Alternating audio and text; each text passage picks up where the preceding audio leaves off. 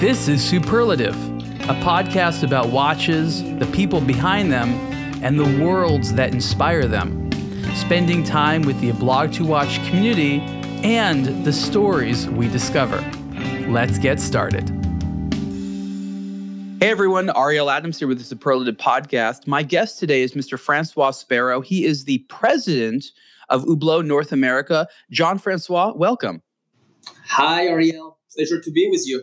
I was just, you know, thinking back as to some of the many, many trips that we've had together with Hublot. You know, this show has been a wonderful opportunity to have public conversations with people that I've known privately for many years.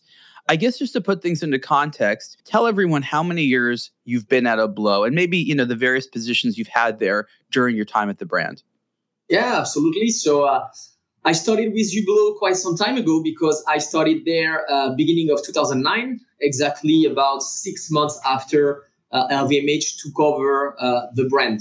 I happened to uh, start my career at LVMH and in the watch industry at the same time because I took my first job uh, in Switzerland uh, in Neuchâtel in um, April of 2004. So you know, me and the watch uh, industry go uh, back quite some time. And yes, I was uh, at Tag Heuer for about five years when uh, LVMH uh, decided to uh, take over Hublot, and that's how I got transferred. So studied there, like I said, in January 2009.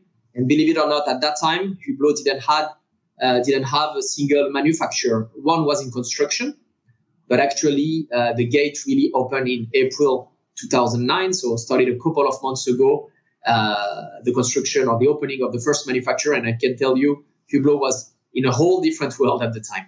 Now, I think what you're describing is very interesting, and I want to explain a little bit more of this to people because you know you're sort of lucky to be right there at the time and place. Now, your first you know, career experience, real career experience was at Tag Heuer, which is part of LVMH. That's where you, you know, really began your professional life. And then the group that you were working for acquired a new brand, which was Hublot, and you had a special opportunity to go from the from the Tag Heuer job to this new this new one. What was the feeling like at the time? Because Hublot, and I want to talk a lot about the brand Hublot because it's a brand I love. I think it's a misunderstood brand. But what was the character of the brand at the time about you know 13 14 years ago now that lvmh acquired it you know? T- tell me tell us about that.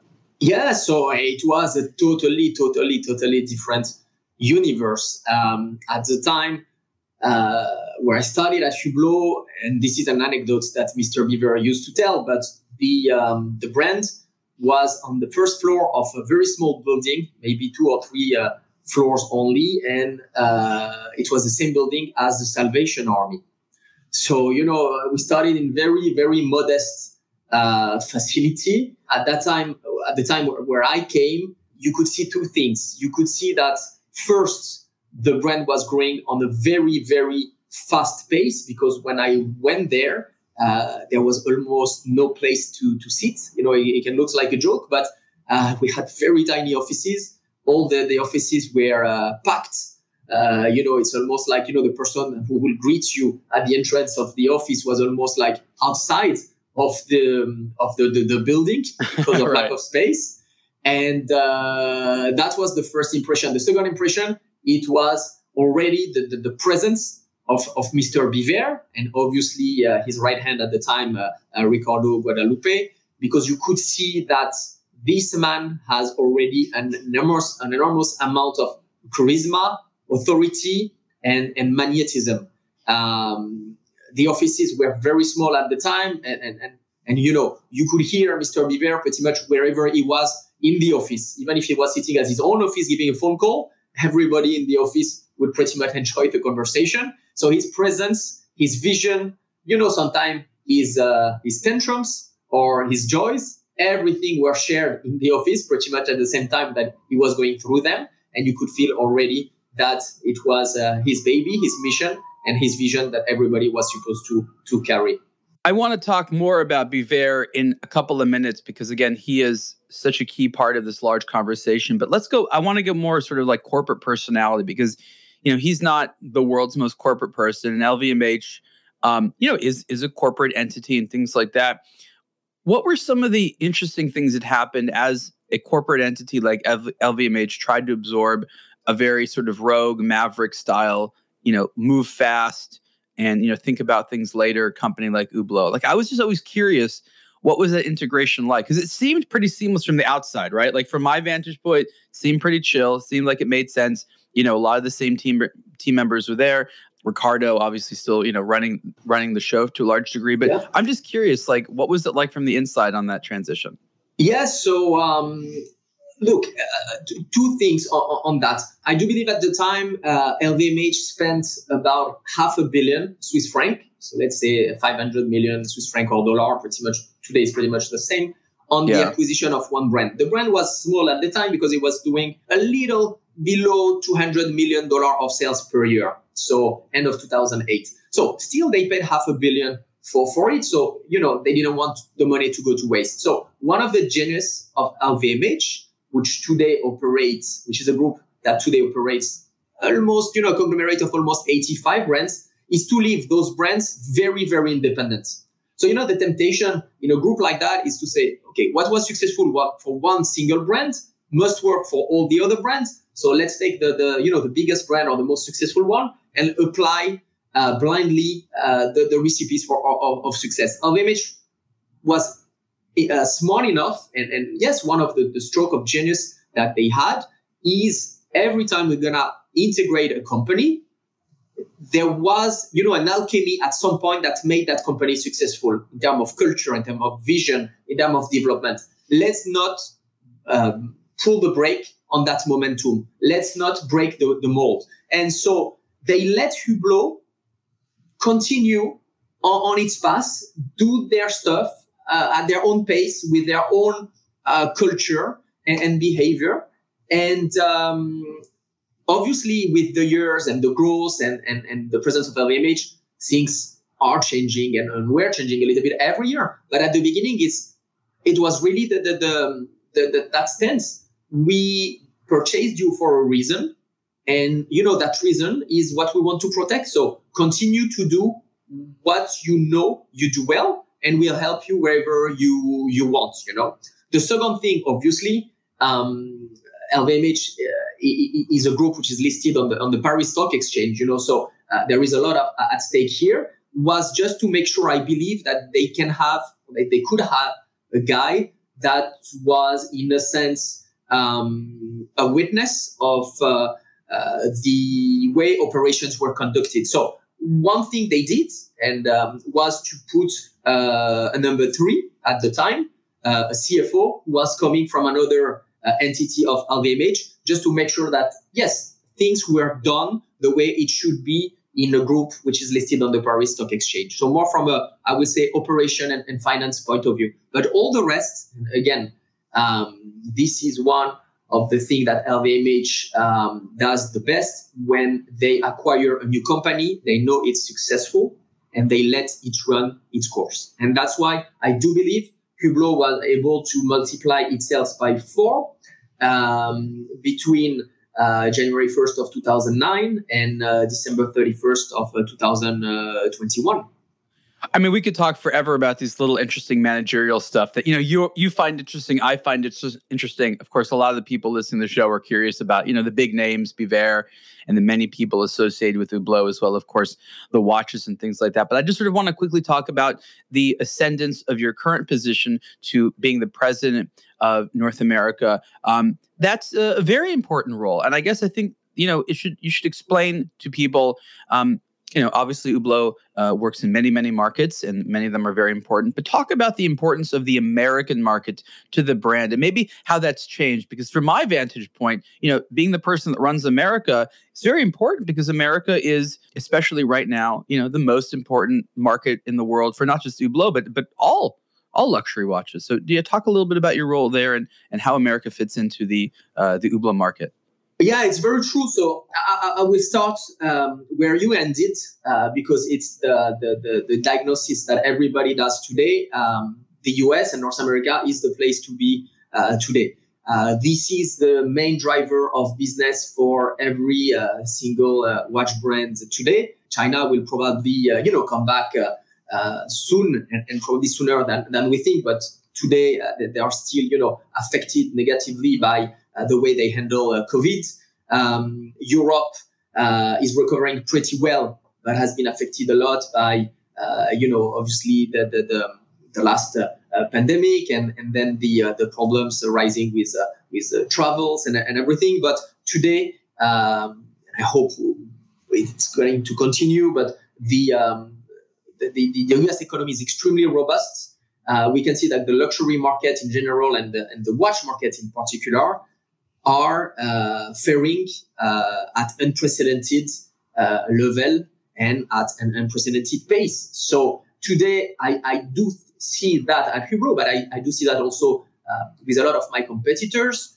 Um, every headquarters, whether it's Switzerland or, or Paris, um, are turning their eyes to the US, channeling more uh, watches than ever to the US, channeling more uh, marketing dollars to the US. And now that the, you know the, the, the borders are, are easy to cross, are probably traveling uh, like they never did uh, to the US. So this is the main driver, and in this, um, it's very very much on, the radar of every uh, every watch brand uh, headquarter. Now, uh, I would say add a second thing. It was not always the case at at Hublot. Hublot is a fairly new company. now we are very you know established in the in the watchmaking landscape, but we have to remind ourselves that Hublot didn't exist in 1979. The brand has only been uh, created in 1980. So, you know, uh, not even 42 years ago. And, and from 1980 to 2005, the brand did, did not enjoy uh, a very striking success. Uh, it's a euphemism. The, the, brand was very confidential, uh, doing very limited turnover, uh, not extremely profitable. So the, the, the brand really became um, relevant uh, when Mr. Biver and, and Ricardo Guadalupe joined the, the venture in 2005. And then it, it took off pretty quickly. Now, the thing with, um, I will say, startup companies or new companies is you have to develop in, in a very opportunistic way. You know, maybe you decide that your priority is the US and China, and all of, all of a sudden, you know, you, you, you take off maybe in Europe and South America. Well, I can have, a, I, I can give many examples, but um, I do believe that the, the success of, of Hublot was first mainly done in uh, in Europe. You know, the, the success was not uh, overnight uh, in, uh, in, in North America. For me, I, I date more of the success um, of Hublot in North America started from the, the 2010s and, and on. Um, and it's not as scientific or as exact as, that, but somehow, you know, there is some form of uh, parallel that we can say between, or that we can establish between really the, the, the beginning of the relevance of Hublot in North America and the moment Jay Z rapped about the song. You believe it was late 2010, beginning of 2011. Um, so in the US, the success was a little later than than in in Europe, and obviously, you know, you need to start where you are based, so that's normal. And um, I would say that the success of Hublot, for example, in a place like China, was even uh, later. You know, the, the, the, subsidiary of Hublot in China was, uh, I believe, established in 2009, and um, the success came uh, only a, a, few years later um, over there. I would say started 2015 and uh, and, and, and after. So um, yes, we did a lot of work, and, and we can go back to you know the strategy we used in, in the US. We did a lot of work in, in North America to make it what it is today. One of the you know top uh, eight brands in the top nine brands in the, in the market. Um, it was not always the case, but today I'm happy it is. I do believe that the hard work has uh, paid off, and I hope uh, for Hublot and uh, and for the watchmaking uh, industry as a whole that the US remain and will remain the number one uh, watch market as long as possible. I think it will. I think it will. And what I'm realizing right now is that a lot of people listening may not know the full history of Hublot, and maybe we can tell it together. So Hublot started in the early 80s, maybe 82, in the year that I was born. I'm not sure. Maybe you know. And no, then 1980. I'm born 81, so we are one year apart. Okay. And, and Hublot uh, uh, was created in 1980. So 1980. Okay. Yeah. So then it it was um you know it it was a brand that was supposed to be a modern watch brand and they made a variety of things and Hublot in French means you know porthole or, or window it literally references the the look of these um you know windows on the sides of boats.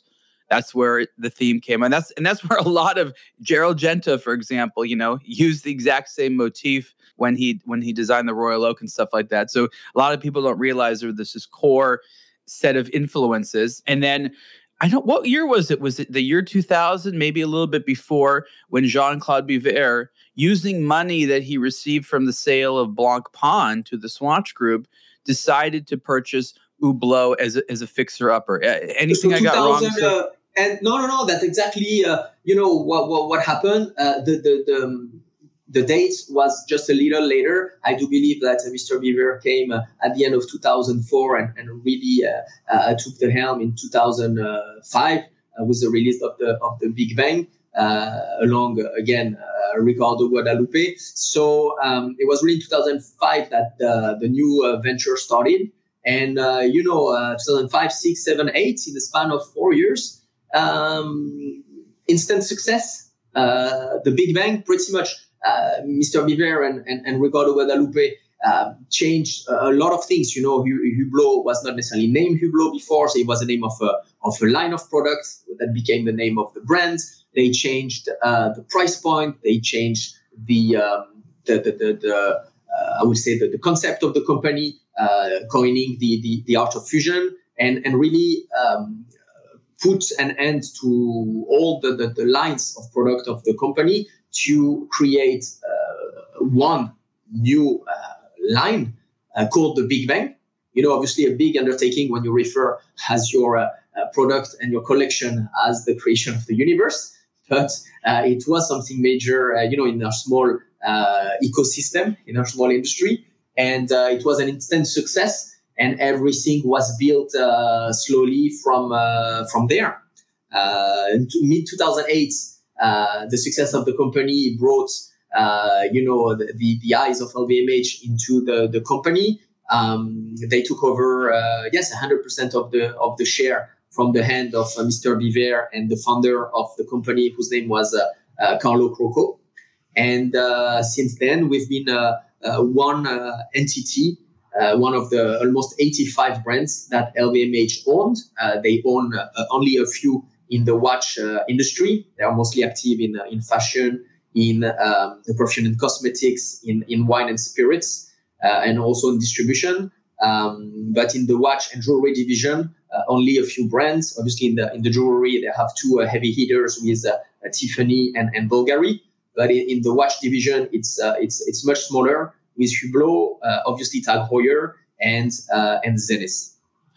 Thank you for that. And there's a few other little ones in there. You know, Dior makes some watches, Chaumet yeah. makes some watches. There's the, but you're right. You're right. It, it on on the whole, if you look at the big pie, which is LVMH, watches are a small segment, but one that, and I think this is very important to mention. The, the conglomerates that own watchmakers, even though the watchmaking doesn't always uh, end up being the highest, you know, percentage of revenues, captures so much of the attention of the managers. You know, LVMH is run by the um, the Arnault family, and they are so deeply obsessed with watches. You know, the the, the his children, Bernard, uh, you know, you know, um, Frederick at Tag Heuer. We have Jean yeah. at, at, at um, you know Louis Vuitton. Louis Vuitton um, you know, that are, that are there at the watch brands. Um, so much attention. I've seen Mr. Arnault at many of the events for for yes. Tag and for Hublot they care so much. So even though it's a, sl- a smaller slice of the overall business, the personal interest that the the manager of these massive groups that own these brands have has, care so much every product sure. every decision sure.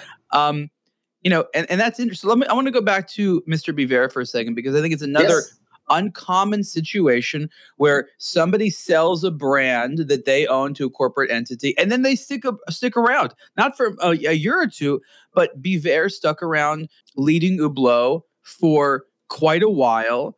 you know what what was it about that deal that made it so that he sold it but also got to keep a really great job that he loved for a long time? Yeah. Like how did that happen? So first Mr. Biver is, you know, a, an overachiever is a, a man who's uh, larger than, than life. He's a man who needs a, a purpose. Uh, he cannot stand still. Uh, he is a gentleman that wakes up pretty much at 4 a.m. every day, but literally, and starts working so that he can be ahead of competition. So he's really uh, now I do believe an icon and, and, a legend, but it's a well-deserved status because he really built uh, everything that way. So um, when LVMH acquired, I think first it was out of the question for him just to let's say uh, uh, retire or stop for a little bit because he cannot. It's not his nature. But I do believe as well, you know, he had a, a, an obligation or I felt a commitment first to all the employees uh, because he brought most of those employees on board. And also, I do believe that Hublot, doing a little less than $200 million of sales at that time, was, let's say, a, a teenager.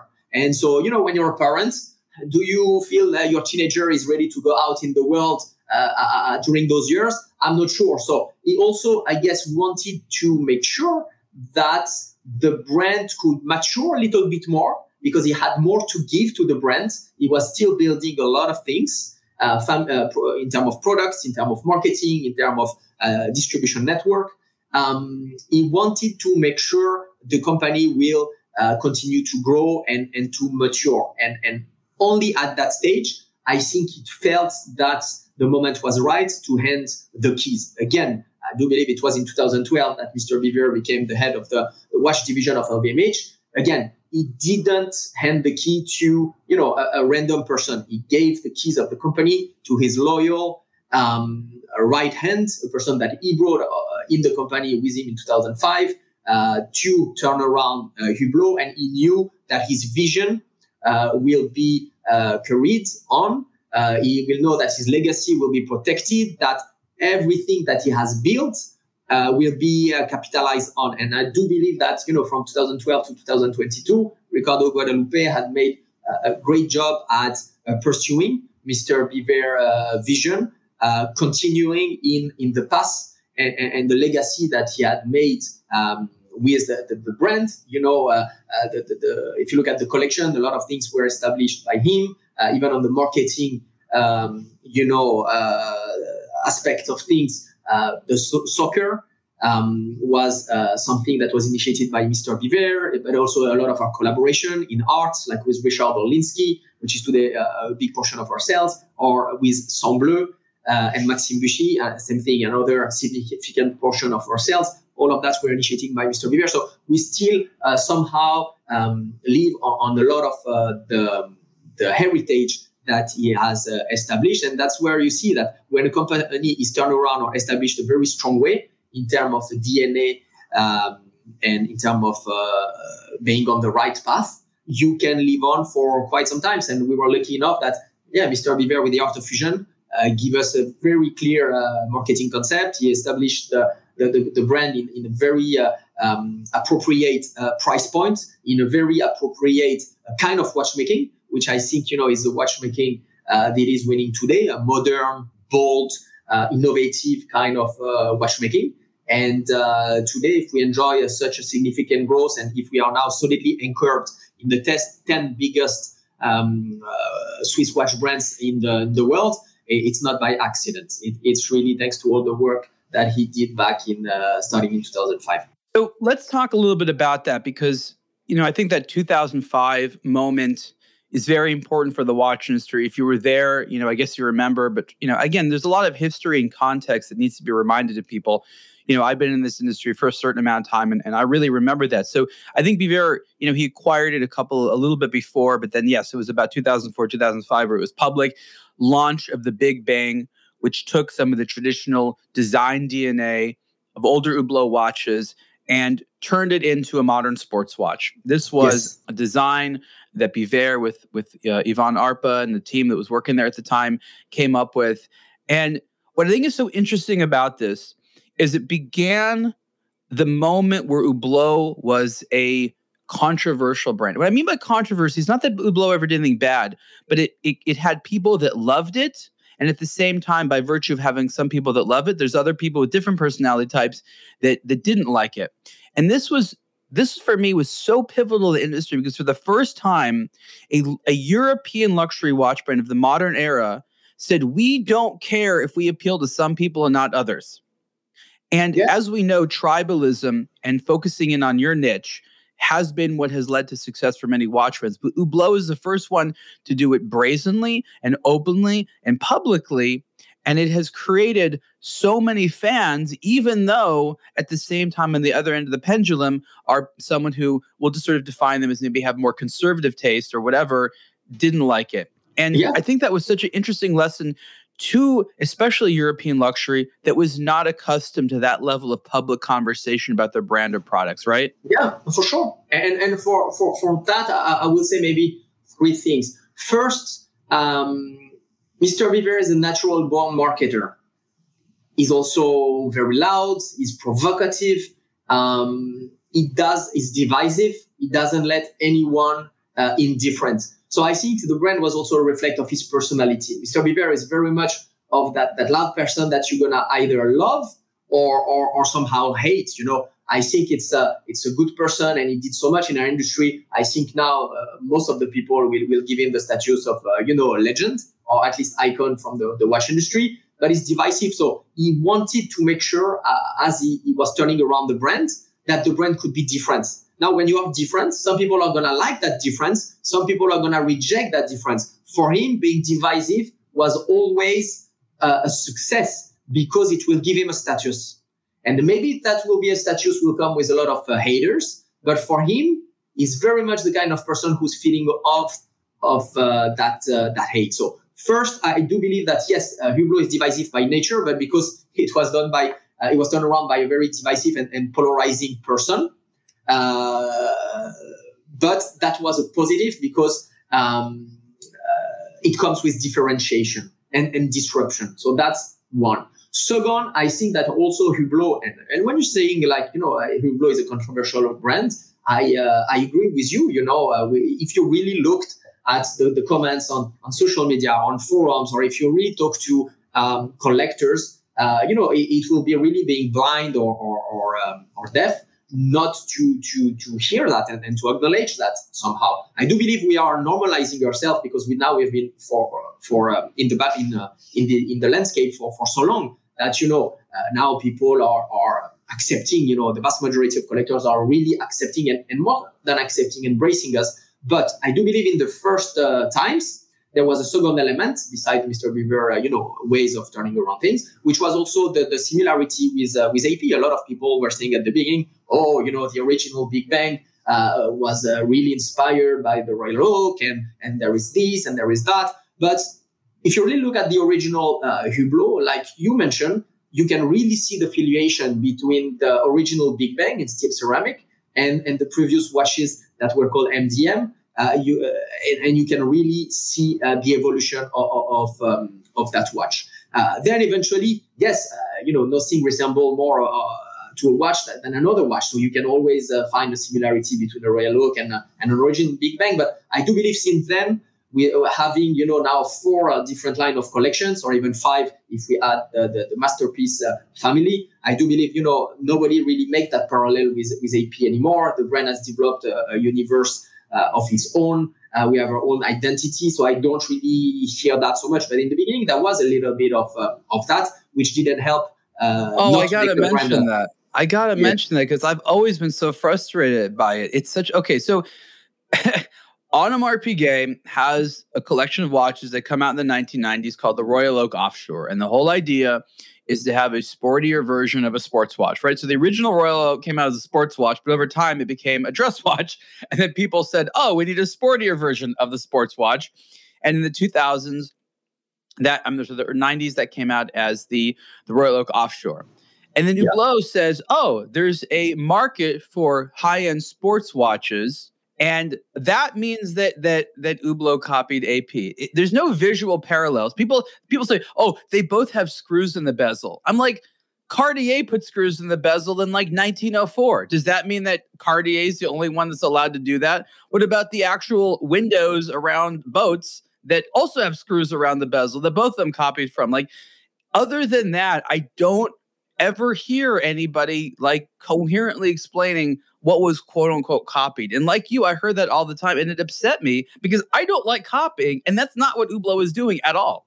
Yeah, no, absolutely. And, and, and I'm happy you, you said that because somehow you are neutral. You know, you, you, you have obviously your, your taste and, uh, and, and these tastes, but you, you are an observer uh, of the whole industry. So you, your your sense is very much appreciated. For me, sometimes people are obviously telling me that I'm biased because you know I'm working for one brand and not the other. But I do like to be you know uh, fair and, and balanced. I have uh, uh some uh, affection. Um, for uh, a lot of you know my competitors, I like watches, so I really said that in all um, fairness. first, I acknowledge that people were, were saying this, and, and second, there is a history that I, I do think prove them wrong, but you know, it is how it is. And, and number three, I will say, you know, what also helped make uh, Hublot a little bit controversial in the beginning um, was its success because the brand took off so quickly after the release of uh, the Big Bang that it disrupted a lot of the um, traditional status quo in uh, in our industry. You know, our industry is very traditional. Uh, obviously, uh, you know, it's mimicked a little bit on Switzerland, which is a very uh, efficient country when it comes to uh, to business, um, but which is also traditional and takes time to adopt trends. And if you took, you know, the situation in every multi-brand retailer, whether in the US or the world, a small company growing so fast is somehow causing a problem because you know when when the the, the, the bigger brands uh, are, are, going to assess the results with every multi-brand and they're gonna hear that there is a smaller brand that that uh, went ahead of them in terms of sales they're gonna complain uh, to the multi-brand saying like, okay, why now? Uh, you know, uh, you are selling less of my brand and more of that new brand called Hublot. Uh, it's causing me a problem. You know, I don't want to lose market share and everything. And so uh, the retailer doesn't want to have problem with the big, uh, you know, brands that is representing sometime for years or decades or more. And that's also creating an issue for the brand, making it a little more controversial. Um, so I will say those three elements you know, probably the, the, the, the, the, the, the necessity to be different and disruptive and polarizing to be uh, able to be different, number one. Number two, somehow the parallel with AP. And number three, the uh, disruption of the status quo, the status quo in terms of sales at the, the, the, the, the distribution uh, network level were all elements that helped made Hublot uh, a little bit uh, and somehow controversial in the past and, and until somehow uh, today. Have you visited the gift store for watch lovers? It's called the Blog to Watch store, and we carry art, apparel, and accessories for today's timepiece enthusiasts.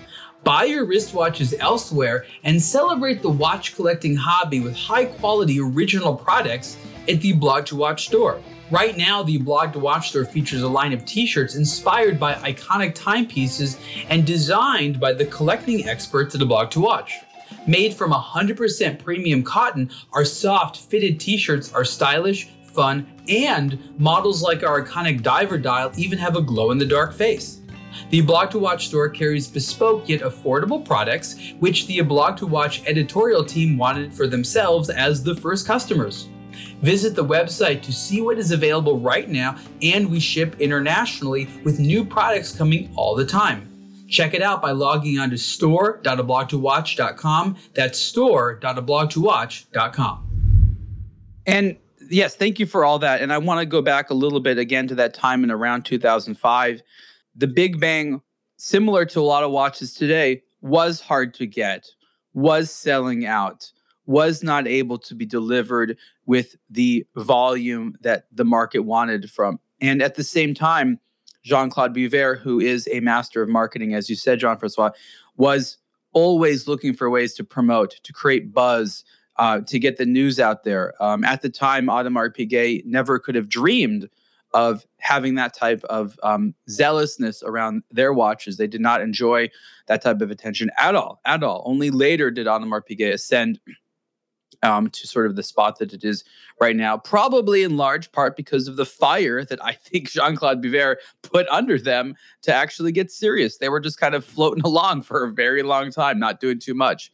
Yeah. So um, let, us I, I want to talk a little bit more about about your time, but let's talk about Jean Claude Biver a little bit more because yeah. he is the character who is very celebrated in the space you know, wonderfully stubbornly does not want to retire, which I guess yeah. is, is, a good thing for us, even though I know his family gets annoyed. yeah, sure. um, but, you know, as someone that worked under him, close to him, talk about the reasons why he is given so much praise from within the industry. I know from from without outside the industry, he's a he's a great speaker and he's a good product person. But but talk about what it's like to work under him because you know he's also an executor. And without his team which he's put which he put a lot of years putting together you were included in it he can't get stuff done. So talk a little bit about what it's like to work for the man. To work for mr Biver is uh, very easy and very difficult at the same time. Very easy for certain people very difficult for some others but he's a very easy man to grasp. What you see is what you get with mr Biver. You got somebody who has an absolute fire uh, to succeed, but also for our industry. So you need to be able to keep pace. Uh, like I was saying, it's somebody who started his day at 4 a.m. to get ahead of competition, to get ahead of everyone, to handle all, all of his emails before the day starts. And you need to be able to keep with that. Now, it, was never unfair to the point where, you know, because he was doing that, he was expecting the same from other people. Uh, you, you are free to do so if you if you want, but he was not, you know, imposing that pace to the other. But what you need to do with him is to be reactive, to be fast on your feet, to be decisive. Mr. Biver believes in two things, which really shaped my belief about, uh, you know, entrepreneurship and, and, and startups and, and small company. If you're not the most known, let's say the most famous in your industry or the most, or one of the most recognized actor, and if you are not, um, at, uh, if you have not at your disposal uh, the biggest resources, let's say financial resources, Okay, you are left with two two things. First, doing uh, making smart decisions, and hopefully you're gonna make more smart decisions than than dumb decision. But being you know uh, finding shortcuts, um, making the right decision, uh, doing the smart moves. That's one. And second, which is as important, if not more important than the than the first one, speed of execution. Mr. Biver came with Hublot with a with a notion that you know, every single email should be answered in 10 minutes, okay, at the latest. Otherwise, it's all news. I mean, how much reflection can you put if you start answering all of your emails in 10 minutes? But he knows that, you know, he's far from being stupid, he's extremely intelligent. The thing is that for him, speed of execution trumps everything. If you move and you make a mistake, but if you move fast enough, you can still go back and correct. For him, it was moving fast at all costs. He knew, he had the experience, he had the vision, he had the exact playbook of what he wanted to do. He wanted people that were able to be smart, not to reinvent the wheel, he was there for that, but to be smart in, in adapting what he wanted, to implement his guidelines, but mm. to move smart. If you understand that with Mr. Biver, he's going to be your greatest source of inspiration, of mentorship, of everything, and of success if you don't understand that, your life can become very difficult because it's somebody with relatively low patience, uh, you know, because he's here to succeed and he's here to win. But if you understand that, he's, uh, he's, he's a greater source of inspiration and he can move mountain because he has the way to convince people at all level of the hierarchy, you know, CEOs, um, executive partners, ambassadors, athletes, singers, artists, whatever you want, is extremely convincing. He has that form of charisma and magnetism that brings people with him no matter what. So at the beginning, you know, I'm very analytical and rational. I was um, listening to every word that Mr. was was was saying, you know. And at the end, after a couple of, of, of uh, speeches that I saw from him, you know, back in 2008 and 9, now you start, you, you know, you, you stop maybe analyzing every word so literally and you just look at it as a as a show. And now all those words taken separately takes a whole other meaning. They bring you to a whole other level. And i was sometimes looking not sometimes at him but at the crowd that he was talking to. And you can see the crowd being really riled up being very um, transported uh, brought into another state. And that's very rare to have somebody with that level of um, of uh, credit, that yeah. level of uh, convincing, uh, that level of uh, captivating crowds. And, and at the same time, I think he needs that because he's feeding off that energy. Uh, Mr. Biver, you know, when he was going into a trip, will always tell us, please uh, ask you for one favor. And you always, you know, ask, ask, you were always asking, okay, what it is? You need a, spe- a special car, a special room, a special. Uh, say, no, no, I don't care about all that. so what's the favor you want, Mr. Biver? I want no breaks during my uh, my my trip. What do you mean you want no break? As soon as I land from the plane, please uh, bring me to a meeting. Please add some more uh, meetings, uh, bring me to journalists, bringing me to clients, bring me to final customers. Let's do meeting. And I say, but at some point, don't you want a, break to recover from, uh, you know, the trip, the jet lag, the, the time difference, the, the, fatigue? No, no, no. If I take a break, I uh, I snooze, and then you know I uh, I switch off. Mr. Biver, he needs an audience always around him, and that's how he light off, and that's why he never stop. As long yeah. as he have journalists around him, as long as he have final customers, collectors, um, retailers, uh, everybody, anyone from the industry, the energy that he has inside is multiplied by 10. And, uh, you know, he, he put one of those speech that uh, is legendary, legendary for. So that's how it was to work for him. I think he made a, a very long lasting impression on everybody that worked for him. I think a lot of people are, are still probably uh, keeping him as uh, their, their biggest source of, uh, of inspiration. And, and uh, for sure at Hublot, uh, everybody that is today part of the brand still hears a lot of story about him and is anyhow grateful uh, for the success of the company because again, he set it up the way it is today, not as big as it was when he was there, but the foundation was there in terms of message, in terms of product, in terms of marketing, and and, and vision. So uh, no, kudos to to him. Thank you so much for sharing the stories about it. Again, um, a lot of people have had various types of relationships with Mr. Biver, and I like people to tell those stories because I believe that in this industry, with a lack of sort of like a school for watch brand managers, there's a few brand managers that are created accidentally. You know, just happen to be the right personality, the right place, and Biver is one of them. And it's smart for everyone around these men and women that sort of have this natural thing to learn and to absorb because there's really no other place to learn this information. You know, um, Biver himself learned a lot from Mr. Hayek Sr., who's no longer yes. around. He received a lot of great lessons from that. Now he's passing them down to people like you. So there used to be Hayek's disciples. Now we have Biver's disciples. And it's, you know, it's, it's, it's sort of the, you know, you are part of that next generation of managers who have will have received that wisdom. And I want to add one more thing to the the wonderful sort of stories you were telling about Jean Claude. People need to recognize that he is not ethnically Swiss. He didn't grow up in Switzerland. He grew up in, in, in Luxembourg, I believe, and he came yes. to Switzerland, and he he had a, he has a very interesting experience because he does things that normal Swiss personalities don't do.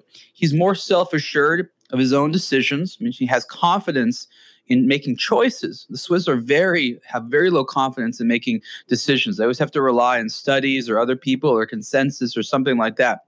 So he comes into a culture that he has a lot of appreciation for, but he has certain advantages, like the ability to have more charisma, have a have an opinion that he's he's confident to follow. And he has this ability at the same time to speak to Swiss people while also not being Swiss. And that allowed him to get things done and to go to teams and say, okay, everyone, your goal is to not only make things of a high quality, but to make things and to do things. And and what you're talking about, I think, is important to, to separate from other watch brands where things appear to move very, very slow. And I believe that Jean-Claude Biver especially in the early 2000s, recognized that he would not be able to get done nearly what he wanted to get done at the normal time frames and waiting times that the industry normally had. And and it sounds like he did a lot to make sure that everyone else agreed with him there. Eh, eh, would you agree, disagree? No, I agree 100%. Uh, and I do believe that um, you, you, you, nailed it, you know, when you talk about, um, to use that word, his audacity.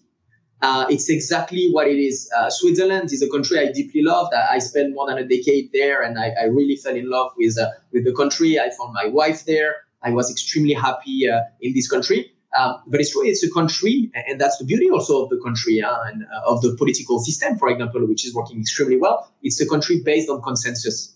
Now, what's good for maybe political um, system uh, is not necessarily so good for um, for business in the sense that sometimes in business you, you need a man to take the lead and to have a vision and to be able to implement that vision. So you know, um, Mr. Biver was not uh, lacking any form of audacity. He was somebody who will uh, impose sometimes decision against uh, the, the, the the consensus. Most of the time, consensus being afraid of crossing a line Uh, there is one uh, anecdote, which is, uh, you know, now a known anecdote, but at some point, Mr. Biver himself um, managed to, to sign a deal with uh, Formula One. And at the time, uh, Bernie Ecclestone was the uh, CEO from um, from Formula One. difficult, difficult guy for people that don't know. Yes, but Mr. Biver was very good at handling, you know, uh, people with uh, a very um, a specific personality and people also that were larger than life. But uh, one day, uh, Bernie Ecclestone was uh, was uh, I think going back from dinner in London. He was wearing a Hublot on his wrist, and, and unfortunately, he got mugged. His watch was taken away, and and that's a sad, a sad story. Now, the next day, because it's Mr. Biver and they're probably good friends, he sent a picture of his face totally bruised uh, with a with a black eye and uh, and uh, yes, and like the guy was just uh, you know assaulted uh, and, and, and robbed, you know. And Mr. Biver, obviously after you know taking some checking in on on him and and chatting a little bit with the guy, his his instinct was a marketing instinct, and he said, you know what we can do out of that picture we can do a marketing campaign. And then he asked the marketing team to put a marketing campaign with the uh, face of Bernie Ecclestone uh, completely bruised and came up with a tagline which was saying like, this is what people are ready to do for a Hublot. And I, I remember he, that very well. He, he, he, he, went on and advertised the, uh, that, that, that campaign. How many, you know, of us, how many CEO, and I honestly include myself in, in, in that, first can have that ID.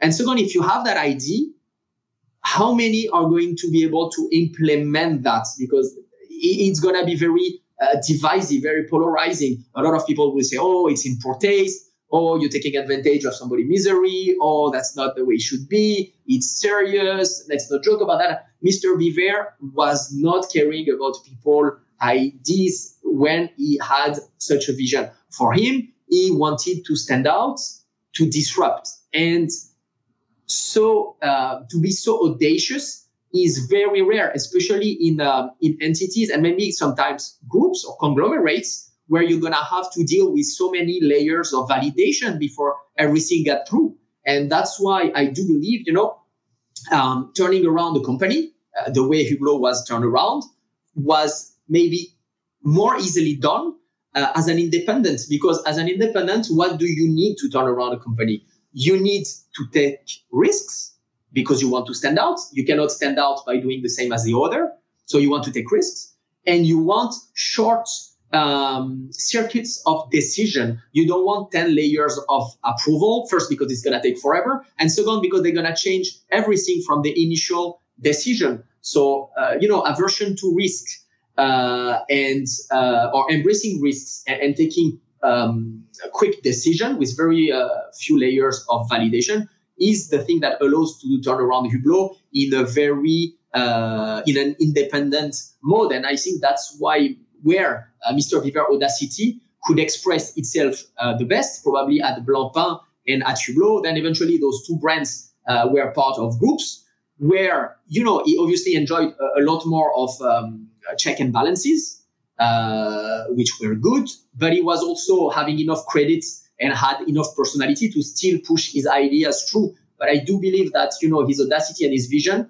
are not expressed as best as where he is almost you know alone at the at the helm because his audacity can be totally uh, unleashed. You know, so that's my oh, yeah. uh, my vision and my take. So, la- last question about Biver. What have you taken from him that you've incorporated not only into your own management style, but your own personality? Where do you see yourself, you know, manifesting some Biver? Yeah, so the, the, the, thing for me, it takes it took me a little bit of uh, time at, at, at, the beginning uh, because I, I, think I'm wired in in a, a totally opposite way than uh, Mr. Biver. Mr. Biver is 99% uh, instinctive.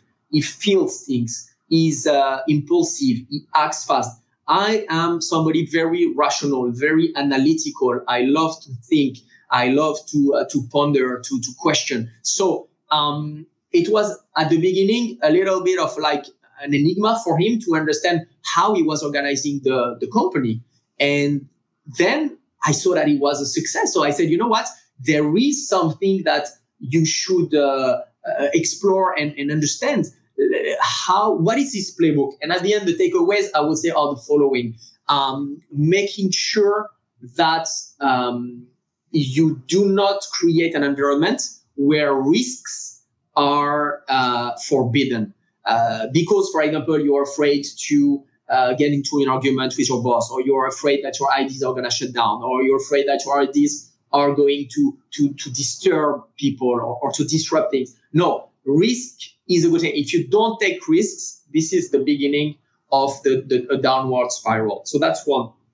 Second, risk taking for sure. Yeah. It sounds obvious, but then uh, do it in an entity with uh, with hundreds of people, and you can see how difficult it is all of a sudden to to to take risks because then maybe your career is at stake. Yep. You know, it's yep. difficult to to to sell an idea on the basis of an idea. You know, everybody has their opinion and think their opinion are better. Now, when you, that idea has uh, come to reality and you have proofs and results, now the conversation changed. But just based on opinions, everybody tends to see, no, my opinion is the right opinion, you know. So to continue to take risks, that's one. Second, to make sure that you can create a culture and an environment where you remain agile, where you remain nimble, where your speed of execution can be extremely strong. And the more you grow, the more you want to make sure that you're not adding layers, that you're not um, decreasing the speed at, at, which you move. Because I don't believe that the, the, the um, let's let's put it this way, uh, it is the, the, the big who eats the small. I think it's the, the, the fastest who eats uh, the, um, the slowest. And uh, I do believe that yes, risk uh, taking and, and, speed of execution are two main takeaways from from Mr. Biver. The, the, number three I will say is to have that constant uh, mix of audacity and curiosity to to constantly try to to to stand out, to improve, to to to go to the next level while remaining uh, curious. Uh, even as you grow in age and maybe you want to stay stuck on, on some other um, or some older concepts. No, the world changed. And as much as it's difficult to change with him past a certain age, and I'm, I'm 41 uh, uh, as we speak. So, you know, I, uh, I'm not old per se, but I'm not, you know, 20 or 30 anymore. Uh, you need to continue to challenge your old beliefs and change as the world change, even if it's very uh, uncomfortable. So I will say that, you know, risk taking, speed of execution for sure, and then staying a mix of audacity and um, and curiosity. Those are the main takeaway uh, that I take from from Mr. Biver. There are many more, but you know, in the interest of uh, uh, not putting everyone to sleep, I will stick. You, to you don't you don't hit your fist on the table when you're very enthusiastic. So you know, the problem with me is like you know, I, I'm, I'm probably close to 145 pounds altogether. You know, so I'm not as physical as Mr. Biver. So I tend not to to, to demonstrate this my uh, enthusiasm the, the, same way. But maybe who knows? You know, in a couple of years, uh, who knows? Yeah, I mean, we like we. It's always like a fun thing to like you know shake our fist on the table and say something like you know like Jean Claude, you know, all black. It must be all black. yeah. No, for sure, for sure, for sure. It's for that. Yeah. I want to talk about the marketing side of things. You know, um, for people to appreciate Hublot watches, it's just a matter of going to Blog to Watch and reading our countless articles or going to the Hublot website. And I, and you know, these shows are really about the personalities uh, and, and, the activities behind the brand. Marketing, um, especially for like a good 10 year period at the brand, was strategic, but also ceaseless and ongoing. There was events constantly. There was special watches for different audiences constantly there was relationships with events and new ambassadors and celebrities constantly what kept this machine going what was what was the you know who was deciding what events and what things uh, because I believe that these days it's not enough, not nearly enough to have a great product. There's a lot of brands out there that have great product, what brands need to do is to marry a great product with a great personality and great activities and a great relationship with the public. And so, yes. talk a little bit about that side of Hublot because I don't think that people appreciate, even if they didn't like every event, they didn't appreciate how important those volume events were to what the brand is. Yeah, for sure. So I, I do believe that um, yes, the combination of great product and great marketing is uh, is, is, a winner and, and somebody, something that cannot be defeated.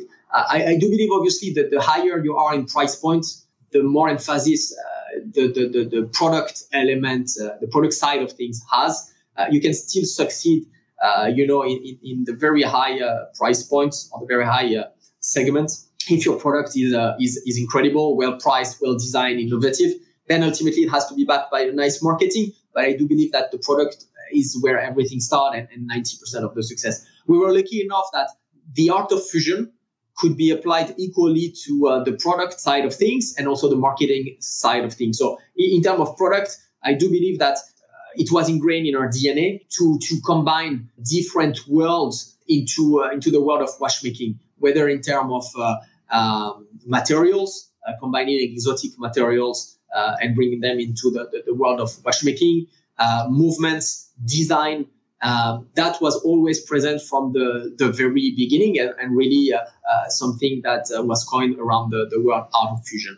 Um, but in terms of marketing, that was also very handy when we really had any history uh, per se, and we were able to explore many different kind of avenues. So the art of fusion just allowed us to explore uh, different worlds and to combine them with the world of watchmaking. We did a lot, obviously, in the world of sports, uh, being the first uh, luxury brand to ever uh, invest in, in soccer. But we also did a, a lot in the world of uh, art, uh, the world of design, the world of gastronomy, and, and, and many more. Um, I do believe that that combination of very striking product and, and relentless marketing uh, everything looked under the uh, the banner of the art of fusion was really uh, the winning equation for for Hublot. Now uh, you were saying, uh, and, and, that you know Hublot was always going with new watches and new ambassadors, new events, and everything. That was very much and is still today uh, the DNA of the the brand. when you turn around the company, like the company was turned around in 2005, you don't want to be shy in your efforts and so you tend to overdo it. You want always to to have something to do to say a story to tell uh, to always uh, be featured in the news. Uh, and again to go back to that that was very much mr Biver personality. Um, yes uh, probably uh, a little bit uh, hyperactive but it's better for a brand that want to be heard to be hyperactive than than the opposite. So somehow this was very much ingrained in our dna we wanted two things. We wanted always to do some buzz or, or, or, to be in the in the background making a little bit of noise. Um, and second, we wanted to follow our customers wherever they, they were. So you know, if they were at a, at a soccer game, uh, we wanted to be there. If uh, after the game or before the game they, they, they, wanted to, to eat in the three stars Michelin restaurant, we wanted to be there. If eventually uh, the, the next day they were taking a private jet, we wanted to be there. And uh, if uh, one day after they, they were purchasing a piece of, uh, of art, whether street art or whether um, pop art, or we wanted also to be associated with the gallery that was selling the art. if eventually that, that same customer wanted to purchase a, a luxury car or Ferrari, we wanted to be there. So it was also a way to be very active because our clients have a very uh, specific lifestyle and wanted we wanted to be part of that lifestyle wherever uh, they were. So it was a combination of both uh, our DNA to make sure that you know we could turn around the company by being active enough, and second to to follow the customer the customer in his life and his uh, his journey around the world. I want to again just add a little bit of um, commentary there. And first of all, thank you, uh, Jean Francois, for mentioning all that because that's that's great to explain it. Um, there are certain watch brands that say this is our heritage. This is what we like. Um, if you happen you know if you happen to also be interested in those things you know come check us out which is a very sort of old world more conservative way of looking at it. Hublot said we don't need to be tied by our history. Let's associate with the things that, that our clients are doing today.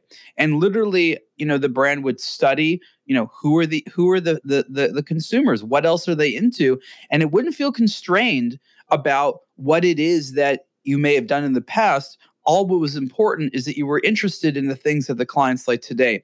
And that open-mindedness to trying new things, I think, is one of the benefits. And it's not that Hublot would just do anything. Uh, Jean Claude Biver, especially, and others of the Hublot team have very specific taste in, in people they like and events they like and things they don't like. So it's not like they're trying to do everything, but the goal, like I think you said, is to be different than that sort of more traditional notion of watch brand luxury, where it's you come into our house and you get to know us versus the Hublot strategy, which is that's okay. We're going to get to know you. We're going to be into the things you like. We're going to create watches and ideas and, and experiences that fit into the lifestyle that is popular for you and your colleagues. And I think that that in the luxury context that watches that price level was really what Hublot did started that no one else was doing at the time. You know what I mean?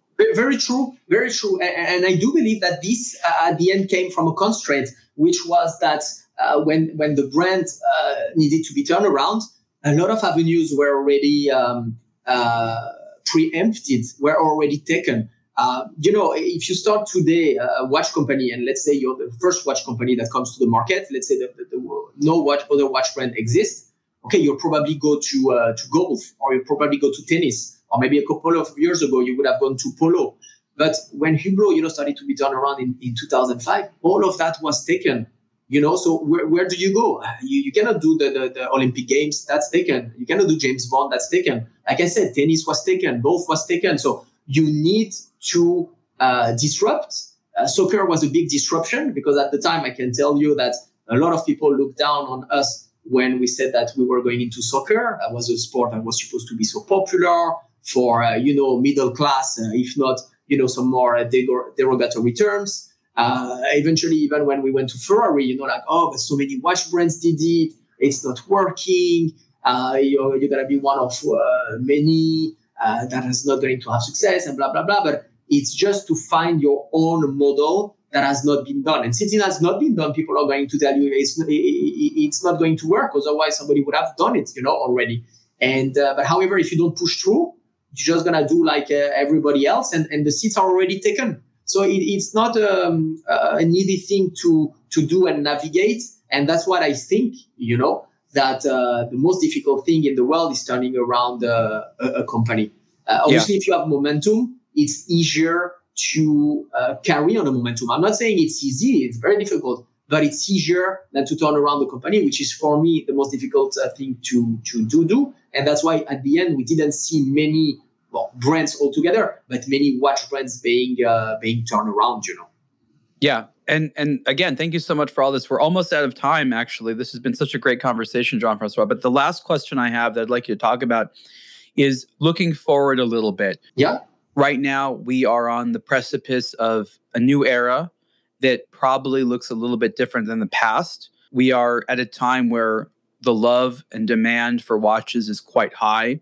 Consumer awareness of luxury brands is probably at an all time modern high. We also face a future with uncertainty.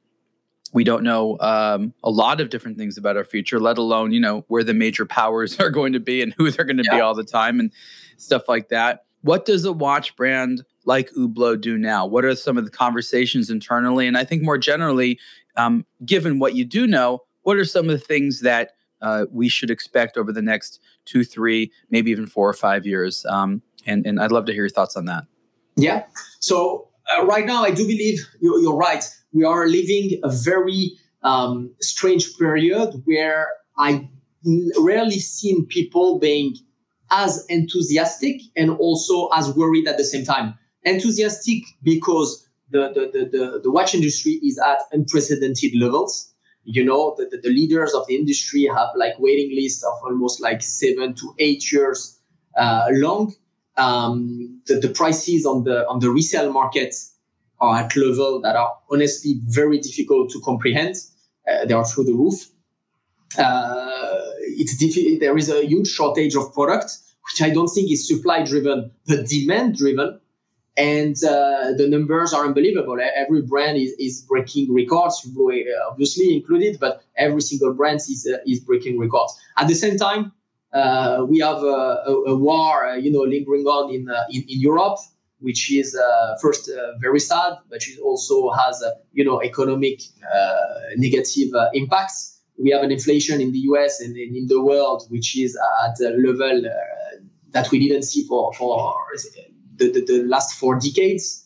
Um, in the US, more specifically, uh, the, the, we had a contraction of the GDP on the first quarter, and I do believe in a couple of weeks we'll know that uh, there was also a contraction of the GDP on, on, the GDP of the on the second quarter, uh, making us officially uh, uh, into a, a, a recession.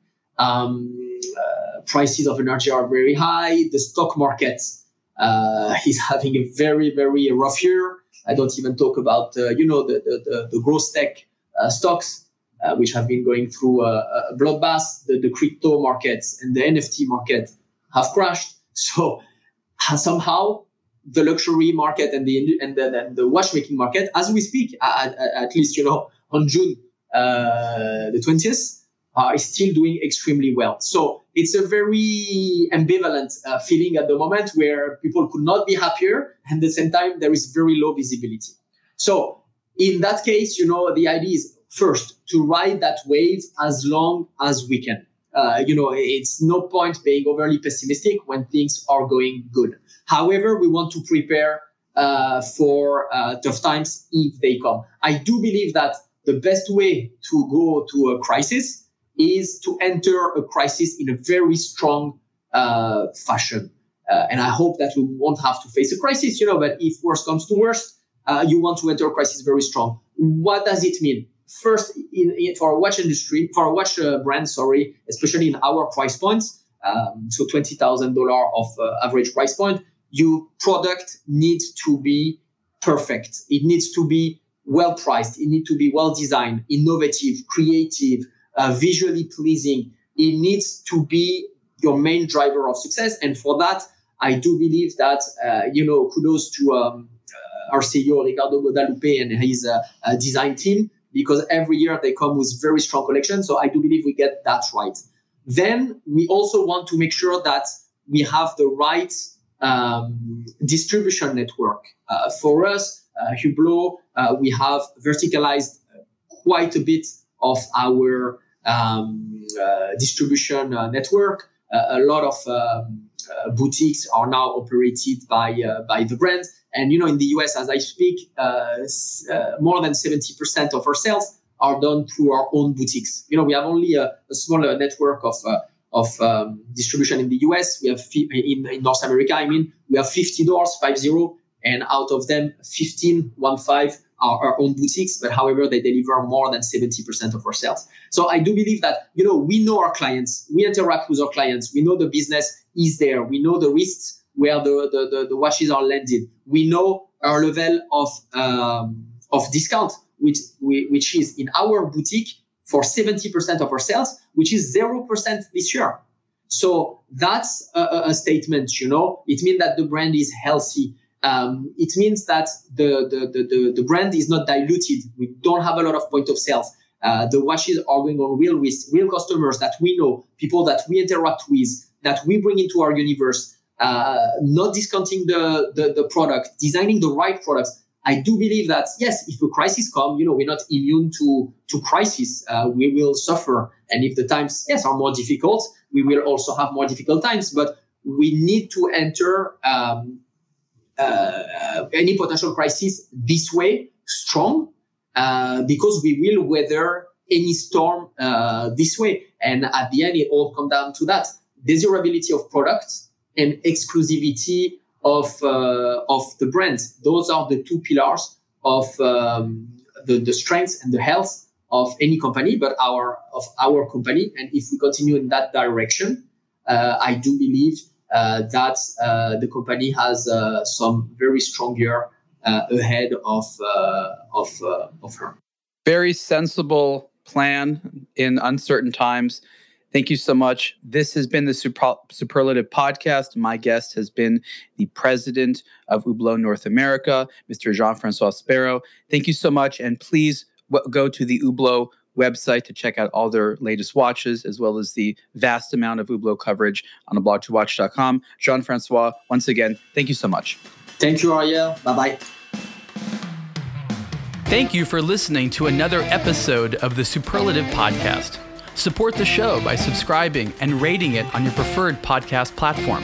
For questions, comments, and ideas, please email the show at superlative at ablog2watch.com. For the latest in watch news, reviews, and culture, visit a blog to watch.com.